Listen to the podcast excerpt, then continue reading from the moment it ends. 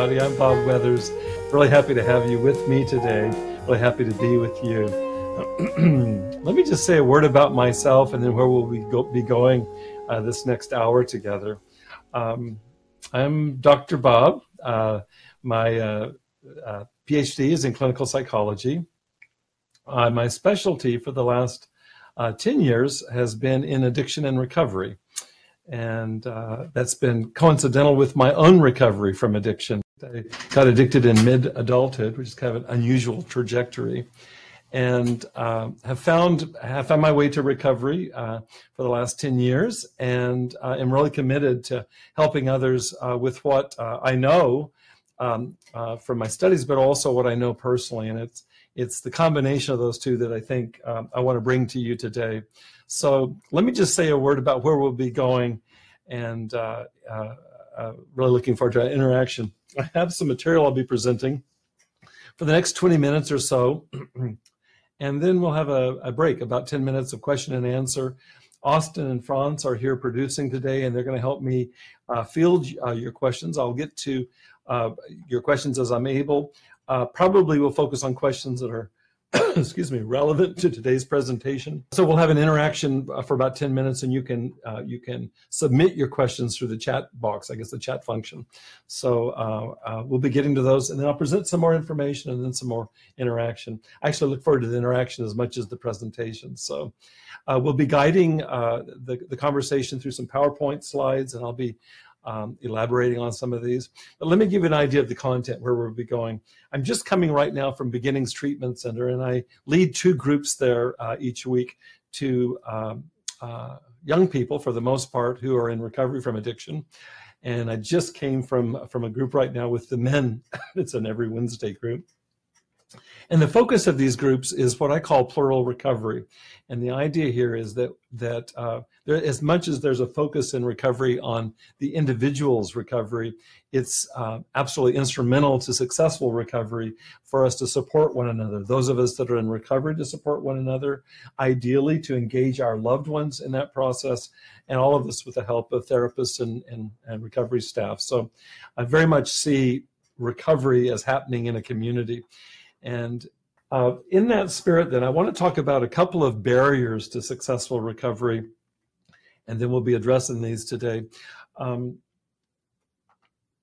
there's a tremendous amount of stigma um, in the world, including the US, uh, towards addiction and it's very uh, common. In fact, it's uh, uh, hard not for the addict uh, who's active moving into recovery to internalize that stigma. And when that happens, that actually develops into what psychology calls shame. Actually, psychology calls it self stigmatization, where I internalize the stigma from without. And so that shame uh, actually paralyzes forward movement. And the way that that manifests then in, in uh, personal relationships is that those of us that have been addicts have uh, uh, harmed our relationships. And so the relationships have been uh, put through hell, basically, uh, as a function of the addiction. And so it's very understandable that loved ones would be frustrated, uh, mistrustful, and would be inclined to uh, express that through anger. underneath the anger is oftentimes deep frustration, deep sorrow, and and, and and profound fear, insofar as addiction is uh, uh, life threatening. And so when somebody gets into recovery, there's no guarantee that suddenly everything's going to be rosy. In fact, oftentimes uh, uh, being early in recovery will evoke uh, tons of, of, of polarization in relationships. And so here you have a double risk. You have a risk of the, the addict moving into recovery, shaming him or her, herself, and, and being stuck in that mode, which is basically a mode of self loathing, self judgment, self blame. And then they're getting feedback, especially from those that love them, of mistrust and of anger. And so, what to do about this? if shame and blame paralyze, good information frees. And so, what I'm wanting to do today is the next slide. What I'm wanting to do today is to introduce some good information. And I'd like to introduce you to things that you may be aware of, um, in some cases, you won't be aware of it. I'm wanting to give you the most up-to-date information on this on the neuroscience of addiction, and I want to talk about it in understandable ways. We'll see how I succeed or not with that. I'll tell you something that that uh, is up this week for me. I was in the uh, grocery store earlier this week, and uh, this magazine was right there at the newsstand. I bought it. This is the, the latest National Geographic magazine. This is the month of September uh, 2017. The focus of this issue, as you can see, is on the science of addiction. That's really what we'll be talking about today. I found it really striking that the magazine right next to it, which I believe was Newsweek, has the cover issue dealing with the opiate uh, epidemic, the addiction ep- epidemic. And so this is really up right now in terms of national awareness. And in that spirit, I want to address uh, uh, the science of addiction. Let me uh, let me uh, introduce this by talking about all addictions. All addictions uh, involve the same changes in the brain, and I want to say a word about this is that uh, uh, much of my work uh, is based in uh, substance addiction, so addiction to alcohol and other drugs, including nicotine. Um, uh, there's a recent study done in the last couple of years in which there was a survey done of US adults and it was asking about behavioral addictions so everything other than substance addictions and this would be everything from uh, addiction to gambling addiction to pornography uh, addiction to work, addiction to uh, uh, overeating. And uh, in this survey, 90% of adults endorsed uh, having at least one behavioral addiction currently going on. And uh, as I've talked about this before, I think the other 10% either misunderstood the question or fibbed. and I, I mention this only because what I'm going to be talking about today focuses on addiction in the brain around drug addiction but the actual physiological processes that um, underlie addiction are common across all addictions, substance addictions and behavioral addictions. And I think part of why I want to say this is I want to universalize this. I'm very committed to destigmatizing addiction as much as possible. And if we turn addiction into a human problem, I think that that's a that gives us a leg up to where we're much more likely to to support one another in something that's human. In fact, I like the etymology of the word addiction. It comes from the Latin root addictus, which basically is to be a slave. So addiction really is to be enslaved. So anything that you or I are enslaved to, be it drugs or behaviors, attitudes, there's even research being done on addiction to ideology, addiction to my ideas. Anything that I'm enslaved to limits my uh, my uh, capacity to uh, relate to other human beings and actually to live out my potential. So let's let's uh, let's make it as universal as possible in our understanding, even though we may be focusing here specifically on drug addiction. now, there's three brain changes that you need to know when we talk about addiction. Next slide, please. Oh, thank you. Um, there's three brain changes, and before I talk about the specific brain changes, let me just say a word. These brain changes, these are changes in structure and function in the brain. Not only are they directly a result of addiction, but they actually further contribute to addiction. In active addiction, the poor get poorer. Another way to say this is that there's a vicious cycle in the brain and it takes us down. And so any addiction uh, starts off in terms of having impact on uh, on the brain, and that actually the impact it has on the brain, which we're going to elucidate now, that impact actually perpetuates the addiction, and so it's truly is a vicious cycle. So let's talk about brain change number one. The first change in the brain is the numbing of the pleasure response. There's an organ in the brain, small, it's in the midbrain, right between our ears, referred to as the nucleus accumbens. And this is really the pleasure center of the brain. And so the early research, and many of you have read this research, was done with laboratory mice where they would insert an electrode into the brain of a mouse, in fact, insert it into the nucleus accumbens, give the mouse a lever. When they press the lever, it stimulates the nucleus accumbens. And guess what the mice did? They would stimulate the nucleus accumbens repetitively until they starved to death. In other words, it overrode the natural instinct to survive physically. In fact, uh, one research line looked at creating an electric grid underneath the, the mice. They would stimulate themselves even when they were subjected to torturous uh, electric shock. It was that it was that much of an incentive.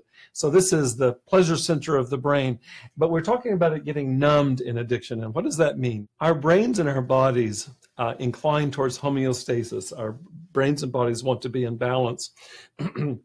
when you overstimulate the brain, whether it's through an electric electrode going into the nucleus accumbens or with substances, and all of the substances uh, highly stimulate the nucleus accumbens, hence the especially the initial liking, the initial pleasure.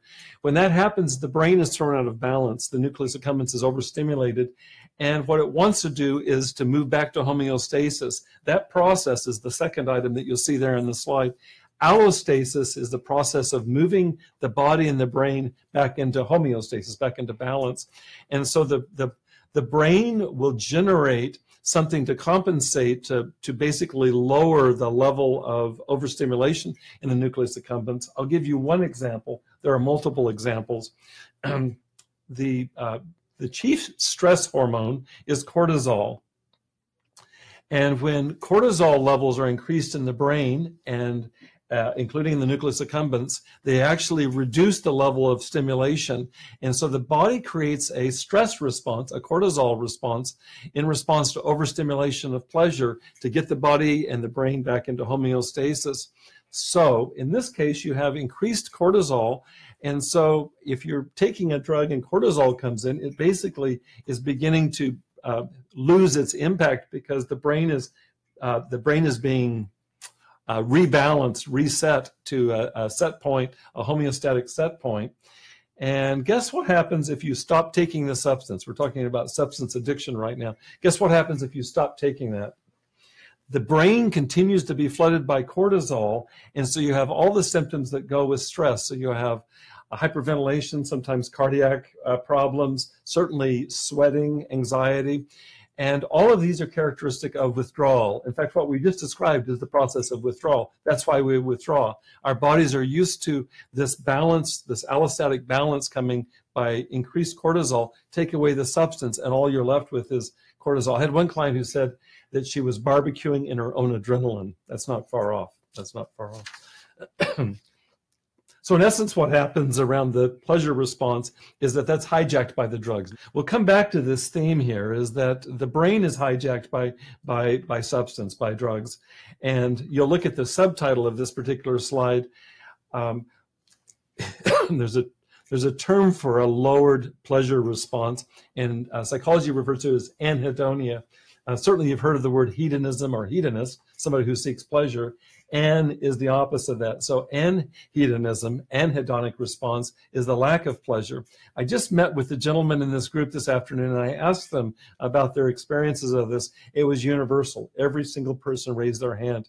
Is that normally pleasurable activities, whether it be eating, socializing, even sex, eventually get reduced down to a level of not even creating an uptick in terms of a pleasurable response. And so what we discussed today, and which is true, is that uh, contrary to, to, popular opinion, uh, an addict fully in an active addiction is less likely getting high than just taking uh, drugs in order to try to get back to a homeostatic point. So it's basically to feel normal. And so there becomes actually less and less, it's ironic and sad, there becomes less and less drug liking uh, uh, owing to the fact that there's a numbing of the response. And so the drug that may have been pleasurable weeks ago uh, loses its savor, and yet the, the, the client, uh, the, these clients, the, the addict who's active in, in his or her addiction, will seek will seek out drugs not to get high, not to get elevated, just to get back to normal. So that's the first brain change that we want to discuss. Second brain change.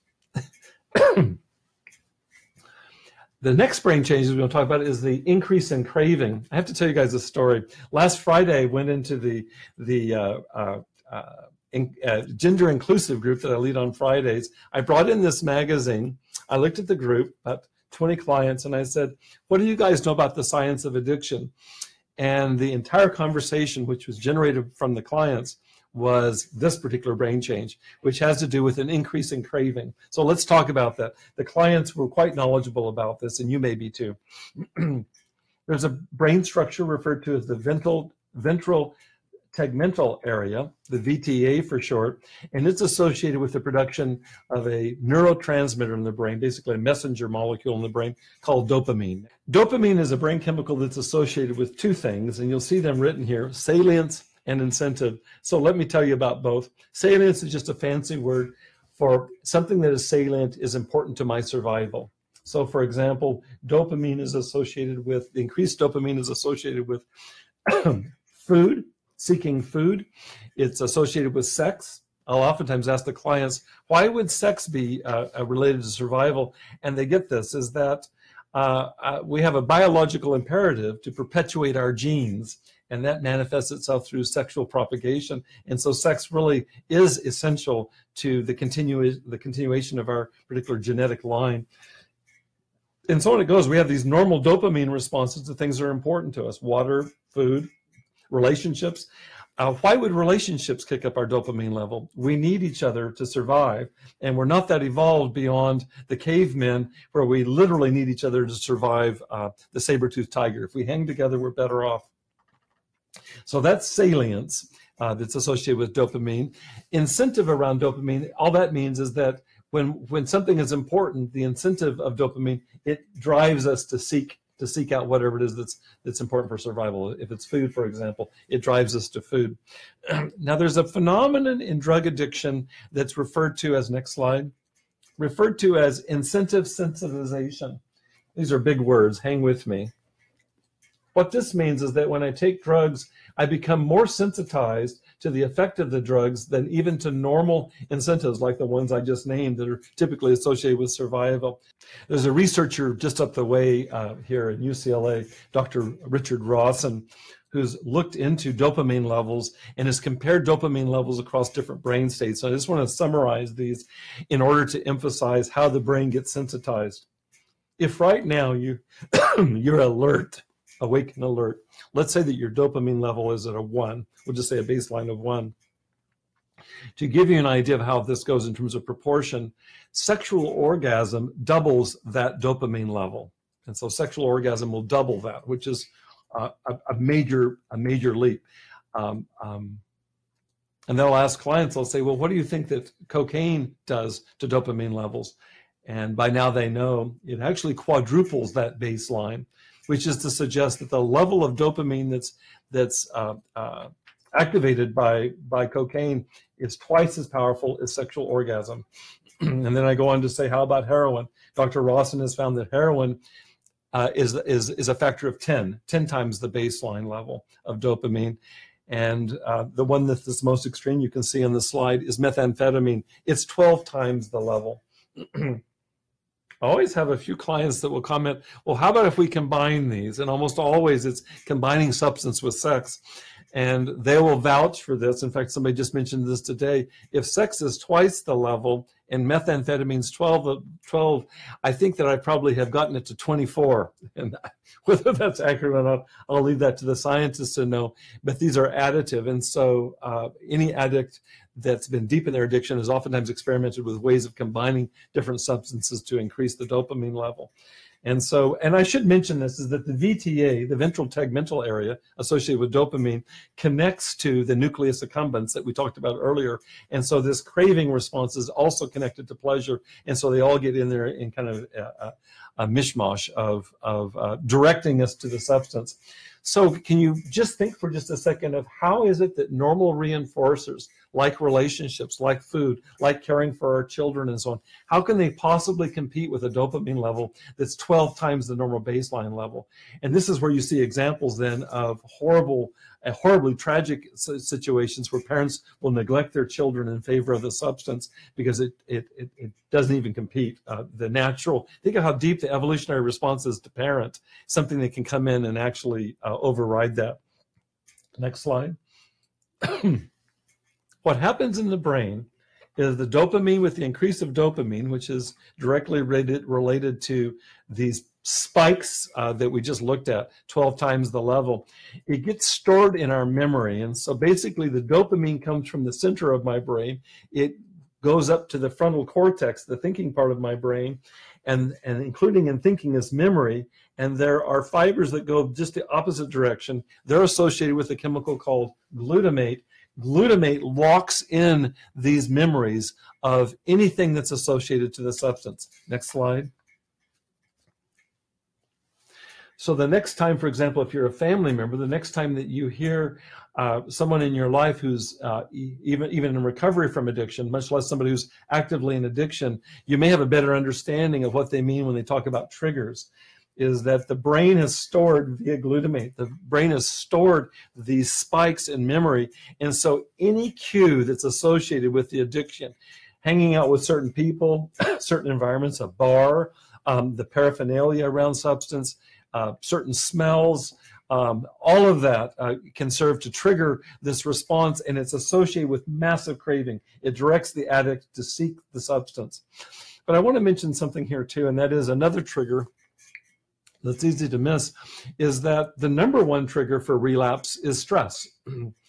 and the number one stressor for most people is interpersonal stress. And so that's why when we talk about trying to get get uh, the recovering individual uh, into some type of cooperative conversation with his or her uh, intimate uh, others, family, uh, husbands, wives, brothers, fathers, mothers, etc. The importance of that is that stress itself will trigger a, a craving response. And why is that? Because the substance will alleviate stress. And so what gets remembered is this substance, whether it's heroin or cocaine or alcohol, it will be associated with with the reduction of stress. So stress itself becomes an internal trigger for relapse. And so this is one of the in fact one of the things that i do in the groups i lead is that we'll oftentimes begin or end with a, uh, a period of mindfulness meditation. And its single purpose for me is self-regulation to be able to lower the stress level and encourage clients to practice ways of managing their own stress. So let me make one final point then we're going to open it up to um, dialogue with some questions. Uh, next slide. Just as with uh, our talking about the numbing of the pleasure response, there's a hijacking of the brain. So with uh, this brain change, the second brain change, the increase in craving, there's there's a hijacking of the brain where craving trumps willpower. And I'll summarize this very easily, very simply. I hope is that the the the the structures that we're talking about are operating in the midbrain. They're what we refer to as subcortical. The frontal cortex is the part of us that makes decisions. It's actually the brakes of the brain. And the subcortex is sometimes referred to as the accelerator. And what you have when you have these kinds of dopamine spikes is you have a complete override of the frontal cortex and any ability to put brakes on this. And so the craving so so quickly and easily, so powerfully will go into uh, using. And so all thoughts of willpower are uh, kind of off the table uh, when this level of craving kicks in. So let me pause here. We'll come to a third brain change after we um, entertain a few questions. And I'm uh, ready to do that. Get a sip of water. We have one uh, respondent in the audience. I'm really happy to hear see that you're here, Angela. And you asked the question, how can we support ourselves in facing our pain, recovering from addiction? It's a great question. Let me pause for a second.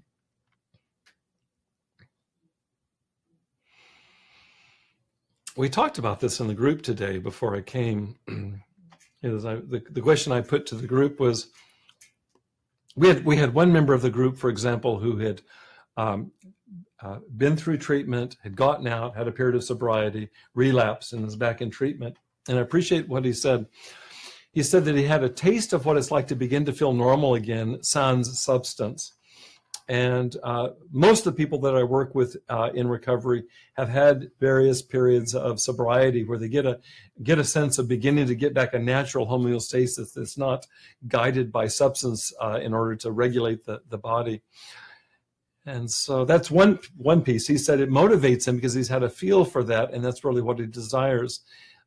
How do any of us that are in active addiction face the pain, the physical pain of withdrawal, and then after after that uh, uh, um, moves through, we're left with oftentimes being very sensitized to pain, both physically and emotionally. One of the things that substance use does is it can anesthetize interpersonally related emotional pain and then you take that away and then everything is loud the volume's high and the valleys are deeper i think there's a couple of things that come to mind i think uh, first of all it's this is why it's so essential to have supportive uh, people in our lives uh, this is the value for me of of uh, of uh, any any social program of support. This includes the 12 step programs. I'm involved in refuge recovery, which is mindfulness based. I'm also involved in AA, uh, also smart recovery. Any organizations that are that are able to provide support, where you have people that know what you're going through and can su- provide support without judgment. I think that that can be really important. Psychology calls it co-regulation, is that I can do all I want to do in terms of yoga, meditation, and other ways of managing, lowering my stress as much as possible. But if I ignore the relational dimension, I ignore how much it is that we inform one another in relationship so that I can meditate till the cows come home. But if I have a stressful primary relationship, it will oftentimes trump whatever it is I'm doing. And um, I'll sometimes ask clients, I'll, I'll say, Where's the brain located? And we'll all say it's inside our head. And I'll say, That's true but uh, in the in in uh, recent years with brain scan technology, what's also being discovered is that another person, especially somebody significant to us, their emotional state and their ability to tune into us, that becomes very much something that's informing our brain, and it shows up in brain scans. To be in the presence of an understanding or a soothing other actually affects our brain function uh, in the moment and over time actually begins to affect brain structure. It's pretty crazy. And so there's a way that yeah, our brains are inside our heads. There's also another way that we share brains, that we share brains. And that, uh, and that's really the idea of co-regulation. So, how can we support ourselves in facing our pain? I think we can do what we can to uh, uh, uh put all as, as much energy as we can into reducing our own stress levels. That's one piece. And I think also uh, to be with uh, empathic, supportive, compassionate others. It's a way of, of um, the image that comes to my mind uh, over the years is um, having been to the Notre Dame Cathedral in Paris a couple of times across my life. There are these huge flying buttresses that hold up the huge walls of this Gothic cathedral. And I think of these relationships as flying buttresses that they help hold me up. And so, as, as important as it, is, as it is for me in recovery to take full responsibility for my individual recovery, I think it's equally important that I seek out, cultivate, and do all I can to sustain healthful relationships in terms of uh, uh, supporting my recovery. Make one other comment on this question, and that is that is I think it's part of the importance, and I actually I'll tell you what I did today with the group as we were reviewing uh, what happens to the brain in addiction. After each one of these changes, I reviewed these uh, changes today with the group. It's the first time I presented this material was to the group. They were my guinea pigs. I asked the group, I said, why is it important that your loved ones understand this change? And we, we address that with each one of the changes that I've discussed and, and, and still have one to go the idea that came out very clearly is that if my loved ones understood what's going on in my brain, both in the past in terms of active addiction, but also in terms of now in, in early recovery, it might help a lot in terms of being able to kind of contain the anxiety or the frustration or the anger. And so I really do think it's important that there be education given to all parties that are related to the addiction. This is why I think it's a plural process. I don't think it's enough for addicts to become educated and to understand. I think it's really important that their loved ones be too.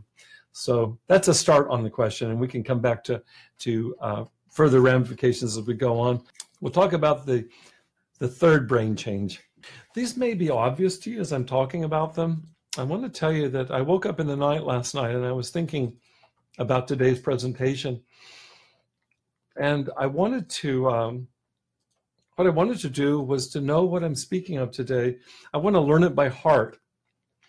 And I don't think it's just for me. I think it's really important that I feel like it's really critical that that people that are uh, in recovery from addiction that we have clear understanding of what's going on with our addiction for a couple of reasons. One is I've already talked about, which is that shame will sink me. And I think the good information is an effective antidote to a lot of that shame.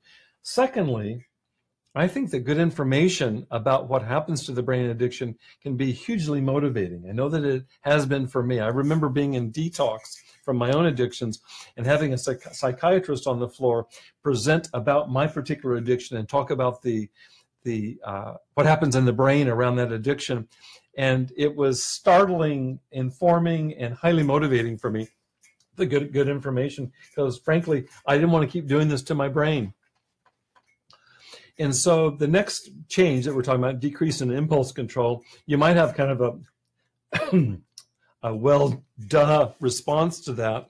But hang with it for a second. If I can remember, if I can understand as an addict uh, in recovery, if I can understand as the loved one of a person who's in recovery from addiction, that there are three brain changes that I need to remember. One is the, the numbing of the normal pleasure response. And so that's going to manifest as a kind of low level depression. It actually may look like the addict uh, in recovery is, is relapsing. The fact is, their brain will reset, but it takes sometimes months and months for that brain to reset where normal pleasures begin to rise up again. And so that's an important fact that I need to know. A second one is there's going to be an increase in craving owing to um, uh, uh, repeated use of a, of a drug. And what that means is that it, the cues in that person's outer world, as well as stressors inside, are going to evoke a response that's very hard for somebody who's not been addicted to understand. The power of the cravings. Uh, I, I, remember uh, Dr. Kevin McCauley talking about this. Is that an addict can say no, an addict can stop using, but he says that what an addict can't do is an addict cannot say no to craving. You can't stop craving. Why is that? We've already established it. Craving comes from the subcortex. And so the cortex doesn't have direct access to this. And in fact, what you might want to put it in a different language is that craving is unconscious, it's automatic. And we have to create an environment in which we reduce the opportunities for having our craving triggered but having said that, the, the, the, the, triggers are powerful. So understanding the increase in craving is really important. And the same with this, the decrease in impulse control. Let's talk about it.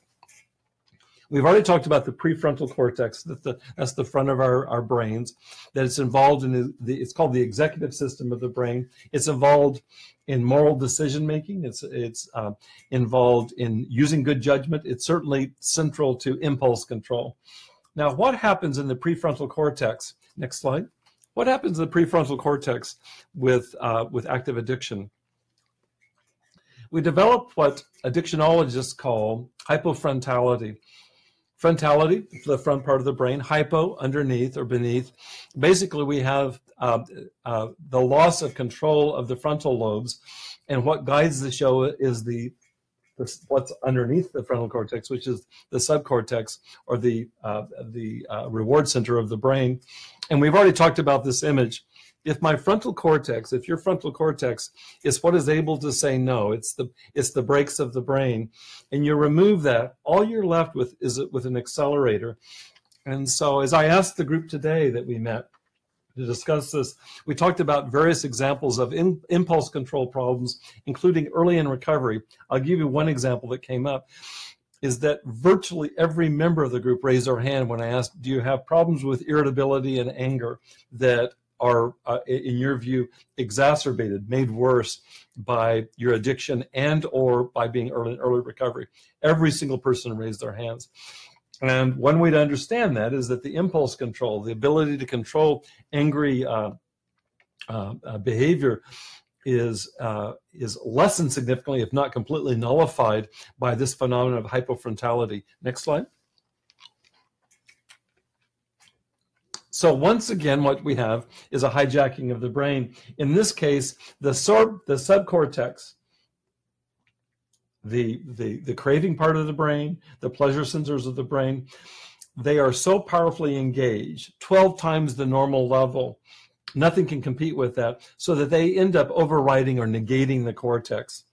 There's an exercise that I do with the, the, the group on Fridays, is that as we're talking about these various brain changes, I'll open it up for discussion where where uh, uh, clients will journal and then they'll they'll meet in twosomes and then we'll debrief as a larger group. And I'll ask questions about how do each of these brain changes show up in relationship.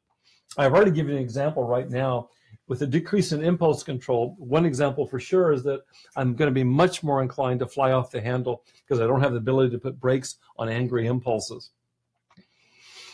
And I think it can be enormously helpful to inform significant others in relationships that this is to be expected.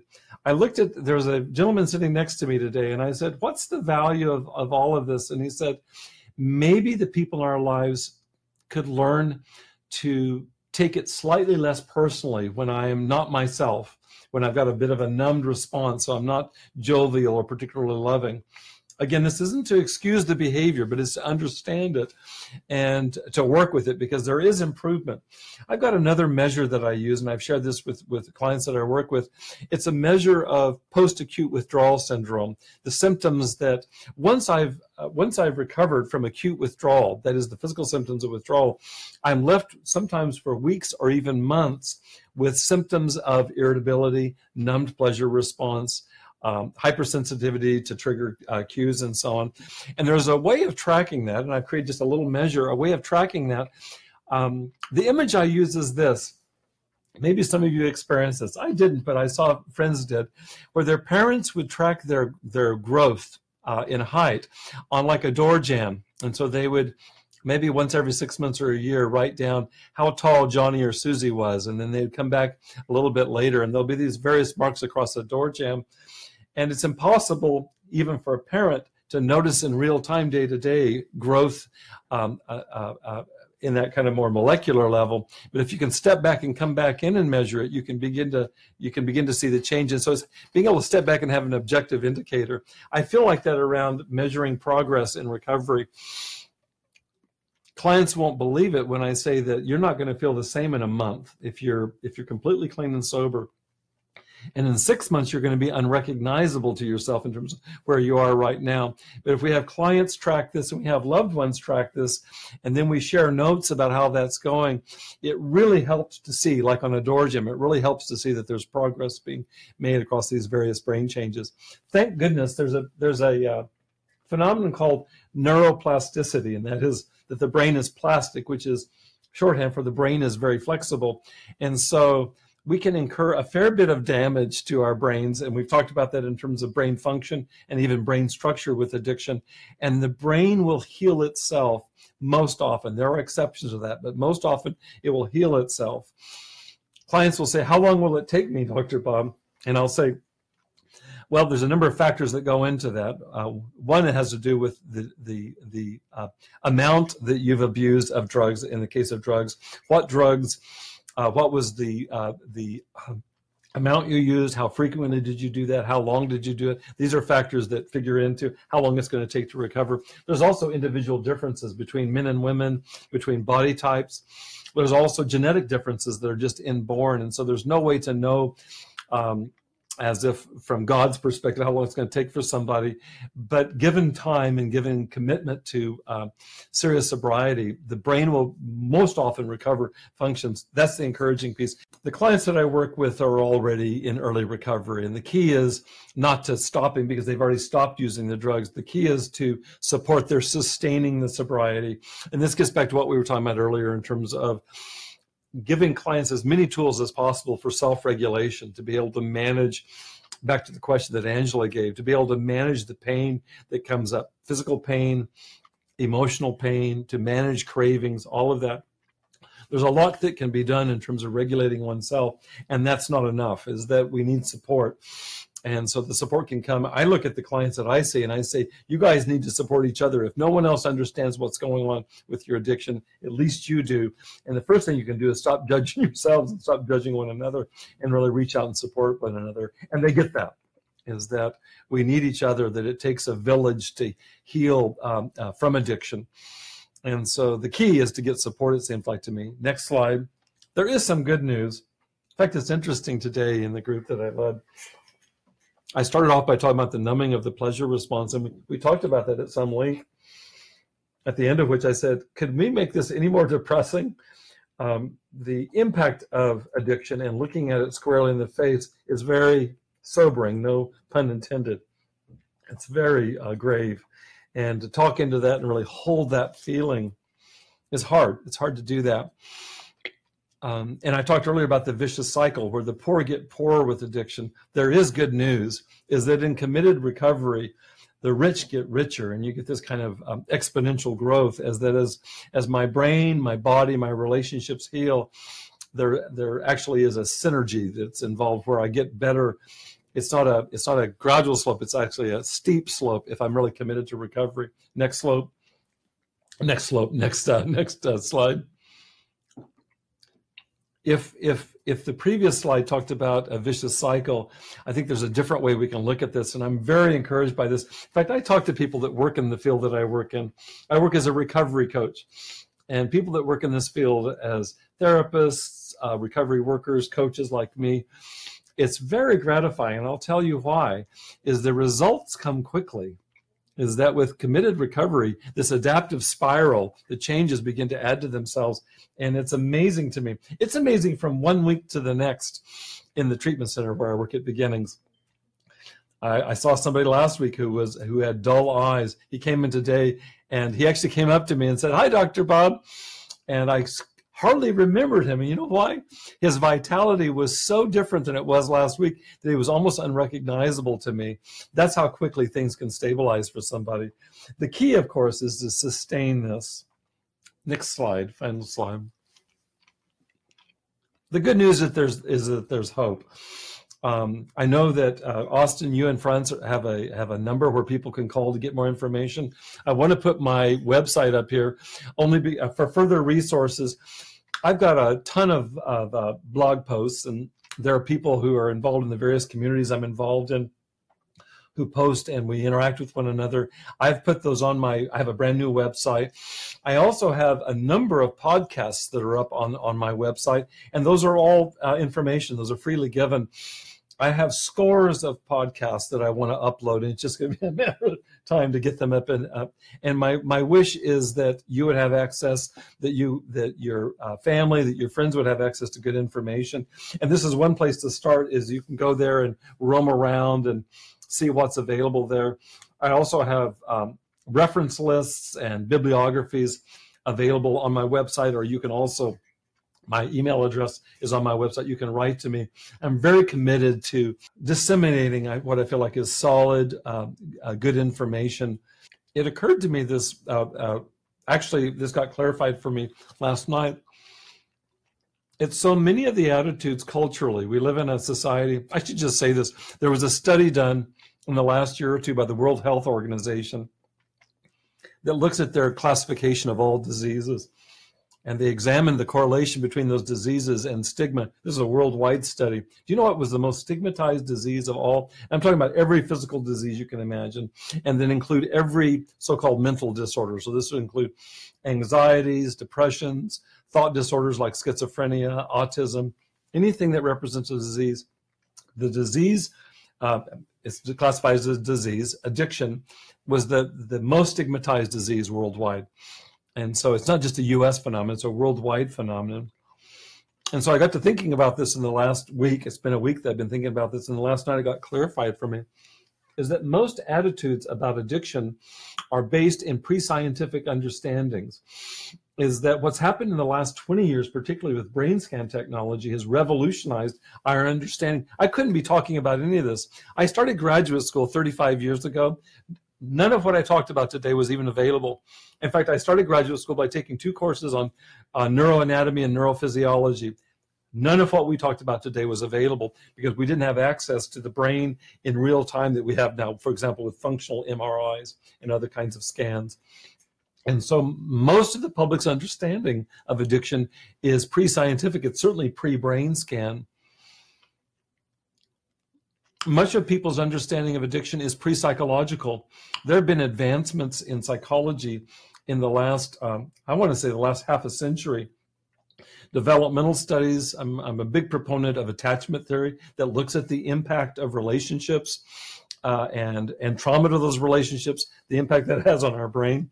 I, I do have to say this much: is that virtually 100% of the population that's clinically addicted uh, is has been uh, significantly traumatized in their developmental years.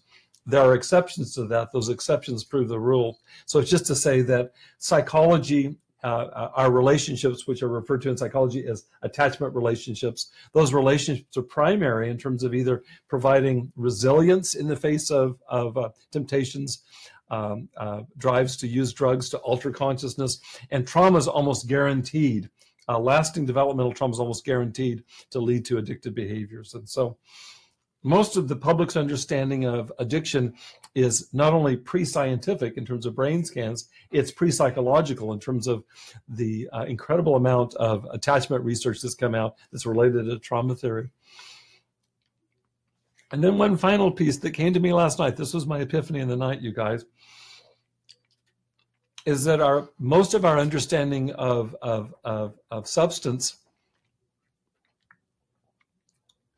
is uh, has been formed by um, by the war on drugs. I was in high school when the war on drugs was announced. It was during uh, President Nixon's administration, and so that was the beginning of our our criminalizing drugs at a level that's unprecedented. Enough so that right now our prison systems, if I understand it, 80% of those in prison in the United States are there because of drug-related offenses. They were either uh, high uh, selling drugs or seeking drugs. And um, that's unprecedented. So we have the, I think, the highest uh, uh, uh percentage of incarcerated people in the world in our nation, and 80% of them are there because of drugs. And that's really a function of, of our criminalization and the war on drugs. I don't think there's any easy solution to that whole issue of decriminalizing or not. But I do want to say that our understanding of drugs is is so couched in a society that that looks at uh, uh, addiction from a legal perspective rather than a biological, medical, or psychological perspective. And so I want to get out information that will help us, help those of us that are in recovery to um, unshame ourselves, to help uh, those of us that are loved ones of those in addiction, to find uh, find out information that will help us understand what has been catastrophic and painful to ourselves, let me recommend one resource on my website. It's a video of a co-presentation I did with my wife, Colleen Kelly, that looks at relationships and uh, addiction recovery. And it'll give you an example of how to integrate relationships and how best uh, for therapists to do that, how best for loved ones to engage in uh, their own uh, support, their own help along the way of supporting the people in their lives that are recovering from addiction. So that's a real resource. There'll be more to come. I've got a book coming out with my wife uh, by the end of this year called Plural Recovery, and it's really uh, meant to be a shame free guide to recovery, not only for addicts who are seeking recovery, but also for their loved ones. Um, it's how central it is that our loved ones are to supporting us and uh, how challenged that is by all of the pain that our loved ones have been through. So let me leave it with that for right now and see if there's another question. I think, Austin, there's two questions. Let's do our best to do this. We've got about 10 minutes. Mo has asked a question. I know, Mo. It's great to hear from you. He asks Is it accurate to say that addiction is an acquired disease and never inherited? Thank you for asking that, Mo. In fact, it's not accurate. My understanding of the latest in science is that 40 to 60% of addiction is heritable. That is to say, in twin studies and other ways of researching this out, is that the, the genetic loading on addiction is that high. 40 to 60% of addiction is attributable to, to genetics. Um, some people will say, well, then there's no hope uh, because of genetics. I personally come from a family where addiction was was uh, uh, ubiquitous and so, is there any hope for me? Well, that leaves the other 40 to 60% that's not inherited. And I feel like that that's where the leverage is. Um, one thing I know for myself is that coming from a family where addiction, uh, there was a huge vulnerability to addiction across the entire family, including multiple generations and uh, first and second cousins all the way out and so on, is that I know that for myself, this is after the fact that I was never a good candidate for uh, for alcohol use or experimenting with other drugs. There's there's such a genetic loading. Is that, for example, one example, Mo, is that there are what are referred to as genetic low responders. So, for example, somebody can be a genetic low responder to alcohol. What does that mean? That means that person can drink more alcohol and not uh, be as inebriated as their neighbor who, who just drank the same amount. Um, it's really kind of bad news, bad news because that that means that that person is going to drink more to get intoxicated and in fact they will then be incurring more damage because the, chemi- the chemicals whether it's alcohol or another drug will be having their corrosive impact on the brain and the body and that person isn't even high to experience that. And so there's a high correlation between those that are genetic notice I say genetic low responders and um, and and those that that are prone to addiction. That'd be one example so there's a very higher, high genetic inheritance factor in this. Uh, I make my living on capitalizing on the other 40 to 60 percent that we can work with, and that is um, that's all of what we've been talking about in terms of of interventions, whether it be medical interventions or psychological interventions, social interventions, etc. So that's a start, Mo. You have there's a second question here. How can we educate the public about addiction? Voila. I really take it as a mission to teach the young people that I'm working with in recovery from addiction to become literate. I mean, literally today from this group that we led, the clients left that group knowing that there are three brain changes. And if we rehearse that enough, it will, I'll tell you, because I mentioned it earlier, when I went into Friday's group and asked the group, tell me what you know from the science of addiction, they were teaching about dopamine, the dopamine system, and what happens to craving. They were teaching that in a way that if I'd had one lecture in graduate school that was that articulate, uh, that would have made all the difference for me, both in terms of my work as a psychologist in my previous life, as well as probably would have informed my own proneness to addiction. And so I think it starts with clients becoming literate. I feel like it's very imperative, really important that that um, that we reach out to loved ones and inform them. Um, I want to say a word about therapists and training. I went through graduate school, uh, uh, six-year graduate program, doctoral program in clinical psychology. I had one lecture on addiction in six years of graduate school. Now, the crazy part of this, and that's shocking, the crazy part, and I've talked to physicians that say the same thing. Many of them don't have a single course, they might have a lecture. That's gradually changing.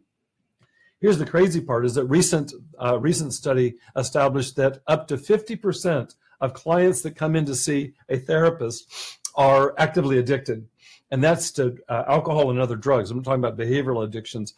It isn't to say that clients coming in will talk about that. Most often, in my experience, clients won't talk about their addiction. They'll talk about a parenting issue or, or a marriage problem or conflict at work. And what will come out over time is is a substance addiction. And so you see the irony there, the, the misfit between. So I got one lecture on addiction in six years of graduate school, and half the clients I see coming in to see me are clinically addicted, and so that's that's in need of being remediated. So a, a big part of my mission is also to reach out to uh, clinicians, recovery staff, and I uh, really highly value that. But I think anybody that's here today as a part of this live stream you take this information and you take this out to people that you know and you begin to disseminate this um, uh, this, today is a pilot it's a pilot for our live stream the intention is that we will build this into a weekly live stream there will be more information that we'll be providing more dialogue more questions but my sense of this is that it's um, that it's additive. If you can just begin to build blocks of understanding around addiction, I really do believe. I don't think that that we've already established that, that cognitive understanding isn't sufficient to stop me from being addicted because once I'm addicted, most of what's guiding that behavior is precognitive or preconscious or um, reflexive, it's subcortical. Having said that, I think good information can be very motivating for clients that are seeking recovery from addiction. It was for me, and also can be uh, really important in terms of establishing um, a, uh, a neutral language, a more neutral language for loved ones working with uh, their family members and loved ones who are recovering. In fact, let me say a word about that before we finish up. There's this idea, okay, there's one more question. Uh, there's this idea in marriage and family therapy that one of the keys to helping a, I'll talk about a married couple, one of the keys to help a couple deal with conflict is to move out from polarizing one another. How many times have I seen couples where they'll come in and say, uh, let's say a wife and a husband, the wife says, Harvey is the person without which without whom I would be perfectly happy. Otherwise, I'm perfectly happy. In fact, I don't argue with anybody except for Harvey. And uh, my response is measured to that, but the thought behind my response is, of course, that's the case because our central conflicts are going to be evoked with those that we're closest to, and that's the way that it goes. And so we do, we, we begin to polarize in relationships. And one of the key axioms of marriage and uh, family therapy is to find some way to externalize the problem, move, move the problem from being Harvey in the relationship and in the case of addiction, begin to understand addiction as uh, as a problem external to the relationship that the two can come together and fight. And so I think that begins with really solid information about understanding what addiction is, how it infects a relationship, and then beginning to untangle that together. Uh, there's one more question, I think, and then we'll be wrapping up. Christina asks, hi, Christina. What would you say uh, about how an addict can best rebuild their dopamine system? That's interesting that you would ask that question because right at the end of the group today, one of uh, a member came in. He had been in a counseling session. He came in just the last five minutes, and he's and he, he caught just the very tail end of our conversation. He asked me that same question, Christina, and I said, "Well, we'll have to come back to that in our next group meeting." I asked the group today, he wasn't there, this uh, last group member wasn't there. I asked the group today, I, I said that if what we've said here is true, that is to say that the dopamine system is so amplified beyond uh, normal limits with the various substances that, that we've all been addicted to, what can possibly compete with that? And I asked a different question related to that. How can we possibly hang in there through this period of anhedonia where everything is numbed out and nothing uh, nothing is pleasurable and everything is triggering us. And I went around the group. People uh, people answered with uh, in various ways, and every answer was right. One person talked about substituting what he used to do with drugs with jumping out of airplanes on a parachute. That would not be my first choice, but that's certainly going to stir some dopamine, is my guess. For me, it would be pure cortisol. Another person talked about um, uh, what it would be like to begin to connect again in a normal way with with loved ones. Another person talked about, I want to fulfill my destiny. I want to I want to live out why I'm on this planet. Another person said, I want not to kill myself. I want not to die. And so there's a whole spate of answers. Literally, we had the whole room shared answers. But the common thread there is that if I can hang on, it's like Ulysses being tied to the mast if he can be tied to the mast and somebody plug his ear with, with wax, he might make it through the straits with the sirens, the triggers singing so sweetly. In order to hang on, the early days of recovery are really rugged because the body is so inclined towards relapse. But if you can make it through that time and then begin to establish uh, a relationship to things that have been reinforcing before, or maybe develop new ways of being reinforced, I always key into relationships because we're wired to be social. And for most addicts, uh, that social connection and the reinforcement it provides, including in the pleasure center as well as the dopamine system, it's gotten numbed out. We've already talked about that. And so it's to allow that to begin to rise organically, but it really requires turning down the volume. And the only way to turn down the volume that I know of is to abstain from the substance. And that requires being tied to a mast. And so you ask, what, how can an addict best rebuild their dopamine system? I would start by having realistic expectations and a lot of patience. I think it's really important to develop physical habits such as physical exercise, rest, good nutrition. I think it's really important to root out psychological trauma that may may be a stimulus for relapse for me. I think it's very important to connect to others uh, we haven't talked much about it here, but I think it's really important to develop one's spirituality. And I think of spirituality in terms of really identifying and cultivating one's value, one's meaning, one's purpose for life. We talked about in, in today's group. And I think it's really important to have helpmates along the way. It can be a coach or a guide uh, trusted family members. It can be a minister. It can be anybody that that understands it. I think it's really important to associate with those that are going through what you're going through and maybe a couple steps ahead of you. I think this is the wisdom in the 12 step programs of sponsorship. I think all of that will help rebuild a dopamine system to be able to adapt to more normal levels of stimulation. And eventually, those things that lost salience, that lost importance, that lost reinforcement, those will come again. I'll finish with this. The one client that I mentioned earlier who talked about being out and having been sober for a period of time, he talked to the group, and I thought it was really propitious. He talked to the group about how good it felt to begin to feel his life coming back on board, and he's sorrowful and feels some real guilt around having having uh, relapsed. But he hasn't forgotten what it felt like to begin to get terra firma underneath his feet, and he wants that again. I thought it was beautiful that he was there in the group, and that's everyone's birthright. I want to thank all of you for being here today with me. I really appreciate your engagement, your attention, and I look forward to our meeting again. I'll be putting out an announcement uh, with Austin and Franz's help. I want to thank Austin Armstrong and Franz Salvatierra, our two producers, for helping uh, with this today. Thank all of you for joining in. More to follow.